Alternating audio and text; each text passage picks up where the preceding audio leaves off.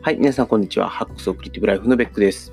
はい、今回は第26回マネジメントとワークライフバランスってね、なんなんか行々しいタイトルつけてるんですけど、まあまあそんなにあの大したお話というかね、大して、えー、まあ、深い内容には多分いかないと思います。そういうところで、えっと、まあ、さらっとね、その辺の話をしてみたいなと思うんですけれども、あのー、まあ、ちょっといきなり小話ではないんですけれどもね、まあ、ちょっと今、あの、ブログの方をですね、久しぶりにちゃんと更新をしまして、あの、手帳を、なんですかね、えー、紙の手帳からこれからあの iPad に変えますっていうところを、まあ、出したところ、あの、かなり反響が大きくて、あの、今まで、ね、久しぶりになんかこんなにコメントとか、いいねがついたなっていうぐらい、あの、すごいいっぱいついてますと。で、まあ、まあ僕がやったことといえば、あの、ザキヤさんの作ったですね、リフィールをまあ、ただ配布して、このように使ってますよということを書いてるだけなんですけれども、もうすごいね、他人のふんどしで相撲取ってる感がね、すごいするっていう。まあ、そうでもね、まあまあ、あの、そんな感じで、なんか久しぶりに結構、はい、ブログがなんか反響が大きくて嬉しいなという感じでございます。でこれ、あのー、下手したら、下手したらでもないのか、あの、最新話を聞いてくれてる方はですね、月曜日の朝とかにこれを聞く可能性があるので、ちょっとね、明るめな話題といいますか、あんまり、あの、どんよりした話はしたくはないので、えっと、明るめな話題中心にいこうかなと思っております。で、えっと、今回のメインテーマなんですけれども、あの、マネジメントとワークライフバランスということで、あの、コメントをですね、えっと、倉下さんからもらいまして、ベックさんにとってマネジメントの肝とは何でしょうかというすごい、ちょっとね、もうやや哲学的なご質問をいただきまして、まあ、こちらにちょっとお答えするような形で、えー、お話をしたいなと思います。で、えっと、正直なんですけども、あの、僕今ですね、結構、結構ですね、マネジメントは悩んでおりまして、あの、なというのも、僕今までずっと、まあ、純日本企業で働いてきましたと。で、まあ、ずっと同じ会社で働いてきてたので、あのその会社でこうやればうまくいくよみたいな、ま、そういうことはよく知ってるんですけれども、まあ、会社って言ったらね、その組織の中でどうすればうまくいくかっていうことは知っているので、まあ、それに対して、えっと、まあ、経験から来るサポートだったり、アドバイスだったりっていうことだったり、えっと、こういうふうにマネージャー振る舞うべしみたいなのを、まあ、ある程度は分かっているのでそれはできてたんですけれども、ちょっとですね、ここ、まあ、半年ぐらい、まあ、少しその組織的なところも変わってきましたし、あの、まあ、正直ですね、あの、今、いわゆるインド人の部下がいるみたいな、まあ、そんな感じで、えっと、昔だと思うので、日本企業の中で日本人だけを見てきたところから、あの、かなりですね、まあ、多様性のあると言いますか、あの、まあ、でも、反面、生き方としてはやっぱりあのコンコンテキストがあまり共有できてない組織で、えっと、マネジメントすることになっているので、かなりですね、えー、辛いと言いますか、苦戦している状態です。で、えっと、なので、なんていうんですかね、僕がマネジメントできてますとか、こんなことを考えてうまくやってますって言えれば一番いいんですけど、まあ、どういうところに苦労してるかとかっていうことが、まあ、むしろ話の中心になってしまうかなというふうに思います。で、えっと、個人的にはですけれども、マネジメントっていうものは、あの、やっぱり組織なりチームなりっていうものの、まあ、成果を最大化していくっていうことと、それからあの、組織なりチームなりのケーパビリティを上げていくっていうことだというふうには思っていますと。で、この2つで似てるんですけれども、厳密に言うとやっぱりちょっと違って、あの、今現在のチームの能力で見たときに出てくるアウトプットを最大化していきましょうっていうことと、あの、そのアウトプット出す力そのものを上げていきましょうっていうことで、ねまあ、まあ前者は、あのどうやって、まあ、みんなのアウトプットを上げるかっていう、まあ、仕組み作りだったりとか、で後者の方は、まあ、どうやって、えっと、組織というかね、まあ、チーム、例えば、個々人の能力を伸ばすっていうことと、そのチームワークを良くして、えーまあ、より多くの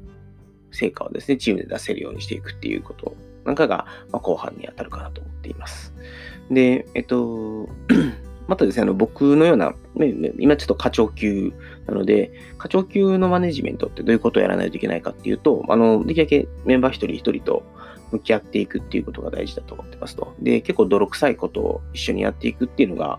大事なのかなと思っていて、あの、まあ、例えばですね、困ってることがあるんだったら、それをまヘルプするとか、で、あとは、まあ、なんですかね、リリーダー級といいますか、あの、ちゃんと、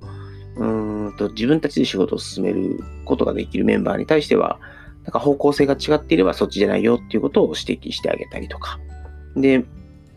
ああとあれですね、あの成長するために、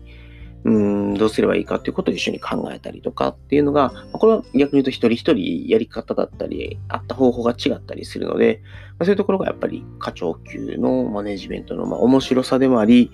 えー、まあ、難しさでもありというところだと思ってますと。なんか、なのであんまり組織をね、うまく作りましょうとか、なんか、うん、組織的にみたいな感じのことよりは、本当にやってることって、うん、どうやったらこれもっとうまくいくかなっていうのを、まあ、一人一人の顔を思い浮かべながら考えていくということが、まあ、課長級のお仕事なのかなというふうに思っています。で、うん、まあ、正直ですね、えっと、コンテキストが共有できている組織だったりすると、あの、僕の経験がそのまま結構、あの、アドバイスだったりとか、あの、方針だったりとかっていうところに直結できるんですね。でも、あの、考え方が違ったりとか、あの、過去やってきたことが違う人たちっていうのは、まあ、簡単に言うと、僕の経験則からお話をしても、あんまり役に立たなかったりとか、あの、僕が良かれと思ってやったことが逆に悪い結果を招いてしまったりということがあるので、まあ、非常に難しいなと。まあ、特にやっぱりあの文化が違うとか、まあ、やっぱり国が違うと文化も違うので、あの、そういうことはやるべきではないみたいなことを逆にね、言われたりとかすることもあって、でも難しいなと思うんですね。なんで、やっぱり、あの、ハイコンテキストじゃない組織といいますかね、やっぱり文化的なバックグラウンドが違うメンバーと仕事をするときっていうのは、結構ロジックをちゃんと組み立ててお話をするとか、で、まあ、仕組み化とかですね。だから、組織としてちゃんと回るように、どうやって、このプロセスを回しましょう。こういうフォーマットで報告をしましょう。こういう内容でくださいね。っていうことを、まあ、明示していかないと、なかなか、あの、ちゃんと、例えばね、日本とかだとほうれん草やりましょうみたいなことを言うじゃないですか。でも、ああいうのって結構やっぱり、海外の人とかからするとね、ほうれん草って何やねんという話はやっぱりなって、まあ、あの、やっぱり、ちゃんと報告を上げてくれと言って報告を上げてくれる人もいれば報告を上げてくれない人もいるので、やっぱり、じゃあなんでこの報告が必要なのかとか、そういうところから含めて話をするっていうのが結構重要なのかなと思いますし、まあ、僕自身もやっぱり日本だと当たり前だと思ってたこととかを捨てないといけない。そうすると、やっぱりね、今までやってきたことっていうのの中に結構無駄があったなとかっていうのを逆に気づくいいチャンスにもなるので、まあ、そういう意味では、あの、文化的多様性のある組織で働くっていうこと自体、そこでマネジメントをやるということ自体は非常に良い経験なのかなというふうに思っています。はい。で、まあ、すみません。ちょっとね、バクッとした言い方なんですけどね、あの、マネジメント、何ですかって言われたら、まあ、どうやってチームなり、組織なりっていうところの成果を上げていくかっていうことと、まあ、それを、まあ、ケーパビリティで広げていくかっていうことで、まあ、あとはその、ケーパビリティ広げていく方については、あの、うん、なんかね、育成プランっていうと、あれなんですけど、あの、まあ、まあまあまあ、簡単に言うと、例えば、あの、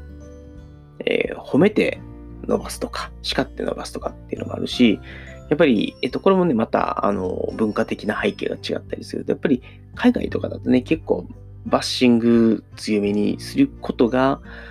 いいことだっていうところもあるし、まあ、でも日本の今まで働いていた企業だと、そういうのはあのパワハラになるからやめましょうとかね。そういう文化的差異っていうのはね、やっぱりあって、あの、でも、その文化で育ってきた人たちからすると、なんかそういうふうに、こう、強く言ってもらえる方がありがたいって感じる人もやっぱりいるのも確かで、なんかね、その辺がやっぱり、なんか日本の感覚といいますか、日本の感覚って、まあ、僕が今まで言った組織の感覚っていうところと、えっと、まあ、やっぱりちょっと考え方を変えないといけないところもあるのかなと思うし、まあ、かといって、なんか今更自分がそのバシバシ厳しく指摘をして人を伸ばしていくっていう形にやっぱりなかなか持っていけなかったりするので、まあ、僕自身の適性ですね。っていうのもあって、まあ、少し褒めて育てていくとか、あるいはま一緒に考えていくとかっていうところがま中心になるのかなというので、すみません、ちょっと補足の方で今まで話しなかったことを話しちゃったんですけども、まあ、そういうことをやって、えっ、ー、と、まあ、個々人の能力だったりとかっていうのを伸ばしていくっていう必要があるのかなというふうに思っています。なので、なんかちょっと話がバラバラになってしまいました。あの、マネジメントの話をさせていただきました。で、えっと、次にちょっとワークライフバランスなんですけれども、あのーこれで結局、一つはマネジメントの、うん、結果、あと、ワークライフバランスというのがま決まってくると思っていますと。なので、ちょっとこれを組み合わせで出してきたんですけれども、あの、今、自分自身がじゃあワークライフバランスちゃんと取れてるのっていうと、結構怪しいかなというふうに思っていますと。で、でも、正直ね、僕よりも全然ワークライフバランスが崩壊してる人っていうのが周りにいっぱいいて、やっぱりね、うん、なんかね、そこにマネジメントとしてのこう力量不足ですね、自分の力量不足っていうのをすごく感じることがありますと。で、まあ、少なくともですね、他の人のワークライフバランスを崩壊させるような仕事のさせ方はね、あかんのやろうなというふうに思っていて、あの、やっぱりね、あの、こういう言い方がいいかわからないけど、すごく働きすぎてしまう人っていうのもやっぱ世の中にはいるので、そういう人のやっぱり作業量をどうやって減らしていくのかっていうところと、要は、うんとね、働きすぎてしまう人っていう表現がいいのかわかんないけど、やっぱりあの気づける人、気づきすぎてしまう人っていうのがいいのかな。えっと、そういう人っていうのは、あの、周りが必要だと思っている作業以上の作業を、まあ、自分で見つけてやってしまうところがありますと。なので、あの、これぐらいかなと思って仕事を振ったとしても、それより多くの仕事を実はやってましたっていうことが、まあ、多々あるんですね。なんで、あのなんかね、そういう時には、はもうマネジメント側も完全に悪いんですよ。あの、こういう作業だろうなという予測と実態の予測がかなり乖離しているっていうことなので、あの、まあ、そういう作業の振り方はやっぱダメだなっていうのが、まあ、最近ちょっとね、自分の中で反省としてありますと。なので、うん、やっぱりコミュニケーションなんだろうなっていう気はしていて、で、こういう風な作業をしてほしいんだけどっていう話をしたときに、じゃあどういう、これをブレイクダウンするとこういう細かい作業があって、それぞれにこれぐらいの時間がかかると思いますっていうのを聞いて、なんでじゃあ終わりこれぐらいですかねみたいなのを、まあ、丁寧にお話をしていって、まあ、双方の期待値を合わせるっていう作業を怠ってしまうと、比較的、そのマネジメント側と、あの、まあ、実際作業する側の方で、乖離が発生してしまうのかなというところがあるので、まあまあ、あの、丁寧にお話をして期待値を合わせていくっていうことは、あの、これはもう対日本人だろうと、対外国人だろうとってあのしっかりやらないといけないのかなっていうところが、まあ、最近ありました。まあ、なんでちょっとワークライフバランスって言ったらあれなんですけども、あの、マネジメントがうまくそこら辺の、あの、ことを考えないと、えーまあ、部下のワークライフバランスを崩壊させてしまうぞという、まあ、反省も込めて、まあ、そういうことを今よく考えていますと。で、あそういう意味で、なので、じゃあマネジメントの、まあ、肝ではないんですけれども、やっぱりマネジメントをする側の人間としては、そうやってまあ、最初の組織としての成果を最大化したり、組織としてのケーパビリティを上げていきましょうって話をしたんですけれども、まあ、それと同時にやっぱり、その、一人一人のね、あの、人間と向き合う以上、その人の幸福だったりとか、その人の人生についても、多少なりとも責任を持つっていうことを考えないといけないと思っていて、ワークライフバランスっていうこと自体は、なんかすごい個人の責任みたいな感じで言われるところもあると思うんですけど、大体の場合、あの、マネジメントがクソだと、あの、その下のメンバーのワークライフバランスが崩壊するので、やっぱりそのようなマネジメントはすべきではないという意味で、やっぱりいかに、まあ、そのマネジメントをする側としてマネジメントする、まあ、される側のメンバーのワークライフバランスっていうのをちゃんと考えて、えー、まあ、仕事を進めていけるかっていうところが、まあ、一つ肝なのかなと。ま、これが多分一番倉井さんへの質問の回答になるのかなというふうに思っております。はい。ということで、まあ、それちょっとですね、まあ、マネジメントとワークライフバランスっていう結構大量なタイトルをつけた割には、話してる内容がやや抽象的と言いますかね。あの、だいぶハイレベルなお話をしてしまっている。ハイレベル、ハイレベルって誰なんやというは、概念に近いお話をしてしまっているっていうところがあるかなと思うんですけれども、まあ、今回はこの2つのテーマへとこの辺で、終了しております。あの、もっとね、あの、掘り下げてお話しした方がいいことがあれば、あの、ぜひ質問いただければですね、あの、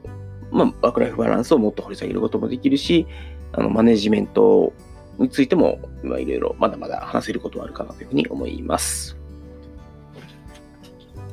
はい。で、えっと、次、お便りコーナーですね。えっと、お便りコーナーなんですけれども、えっと、倉下さんから、まあ、2つもらっていて、え1つは、えっと、はい、以前の回で言及されていた全てのものは2度作られるというのは、ドラッカーではなく7つの習慣ですね。というご指摘をいただきました。ありがとうございます。えっと、完全に間違えましたね。あのドラッカーが言ってるもんだと思ってました。で、えっと、はい、7つの習慣でしたね。はい。で、えっと、2点目ですけれども、えっと、まあ、これが、あの、ベックさんにとってのマネジメントの規模とは何でしょうかというお話で、えっと、ご質問で、まあ、これは、あの、今日のメインテーマであったマネジメントとワークライフバランスというころでお話をさせていただきました。はい。えー、では、小話ですけれども、小話も、まあ、前半戦でね、あの、ブログ記事を久しぶりに書いたら、すごい受けて嬉しかったって話を、まあ、したんですけれども、あのー、まあ、最近、最近と言いますかね、ついね、昨日、一昨日にですね、あの、ライフハック横浜っていうイベントを佐々木翔吾さんという方とやっているんですけれども、まあ、そこにあの、倉園慶三さんという、まあ、あの、もっとインターネットマガジンの編集長とかやられてた方で、えっと、結構ね、あの、ライフハック界隈では割と有名な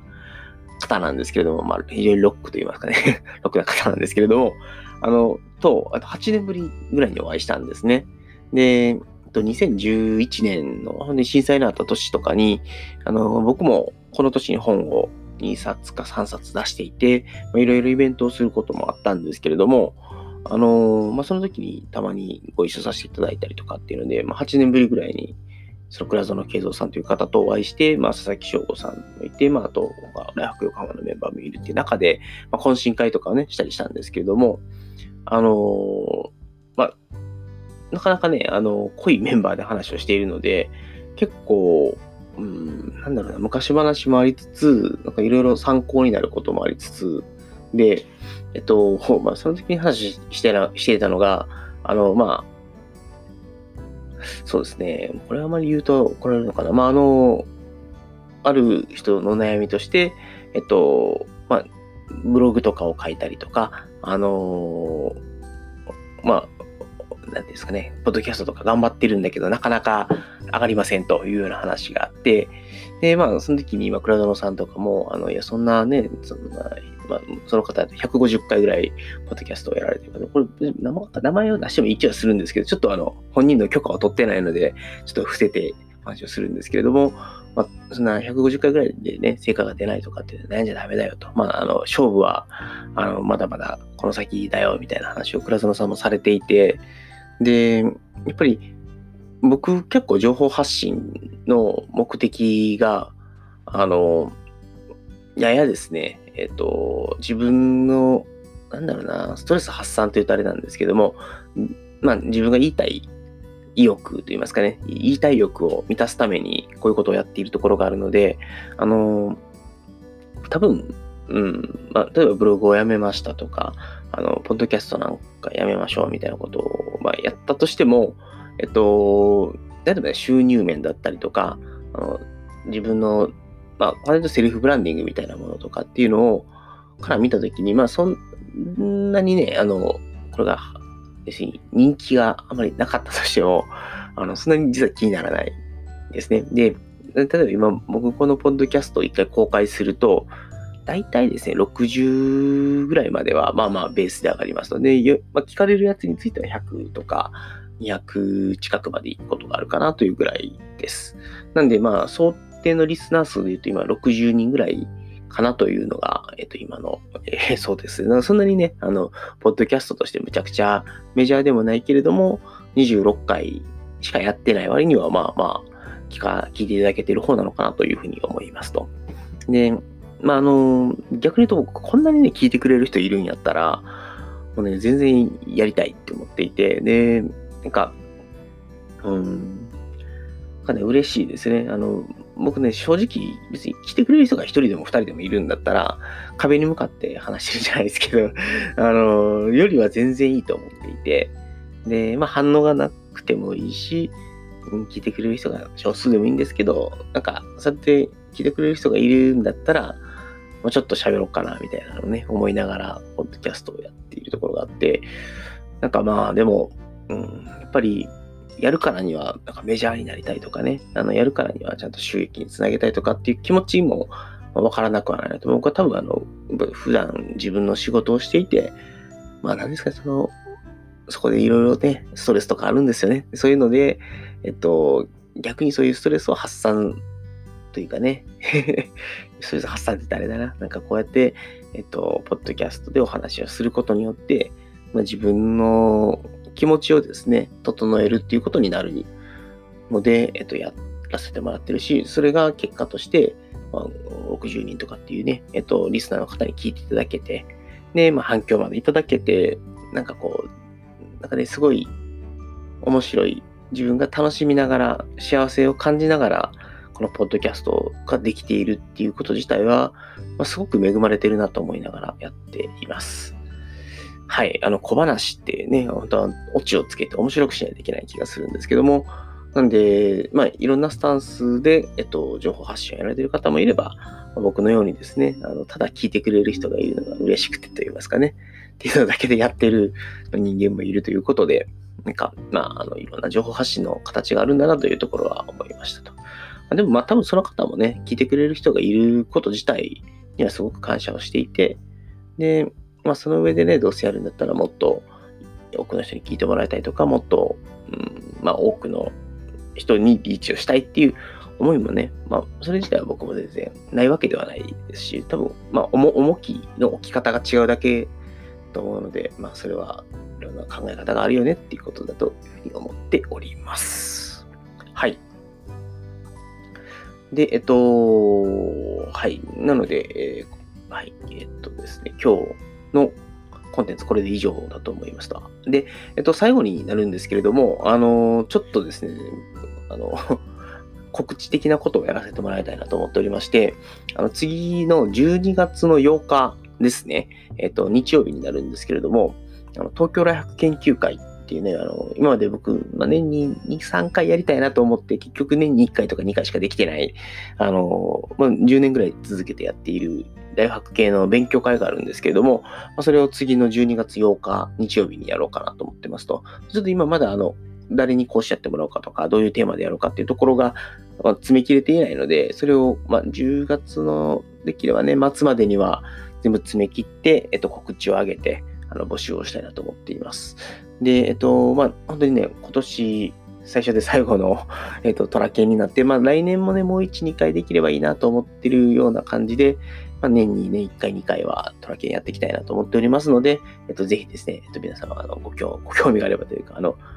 トラケンだから参加してもらえるとは思わないんですけども、あの、まあ、この先へのコンテンツ決めていきますので、そちらにご興味持てそうだったらですね、この12月8日はぜひ、東京大学研究会に遊びに来ていただければなというふうに思います。はい。それでは最後、おしまいですけれども、こちらのラジオではですね、皆様からのご意見、ご感想、ご要望、リクエスト、それからお悩み相談ですね、等々等、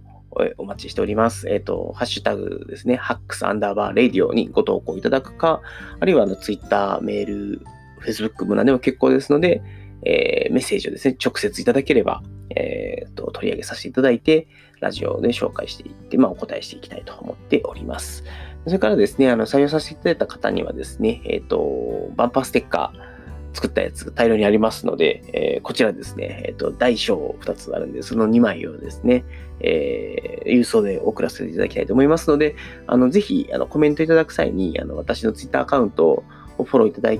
ければですね、私の方から、あの、フォローして、しっかりさせていただいて、フォロー返しさせていただいて、えっと、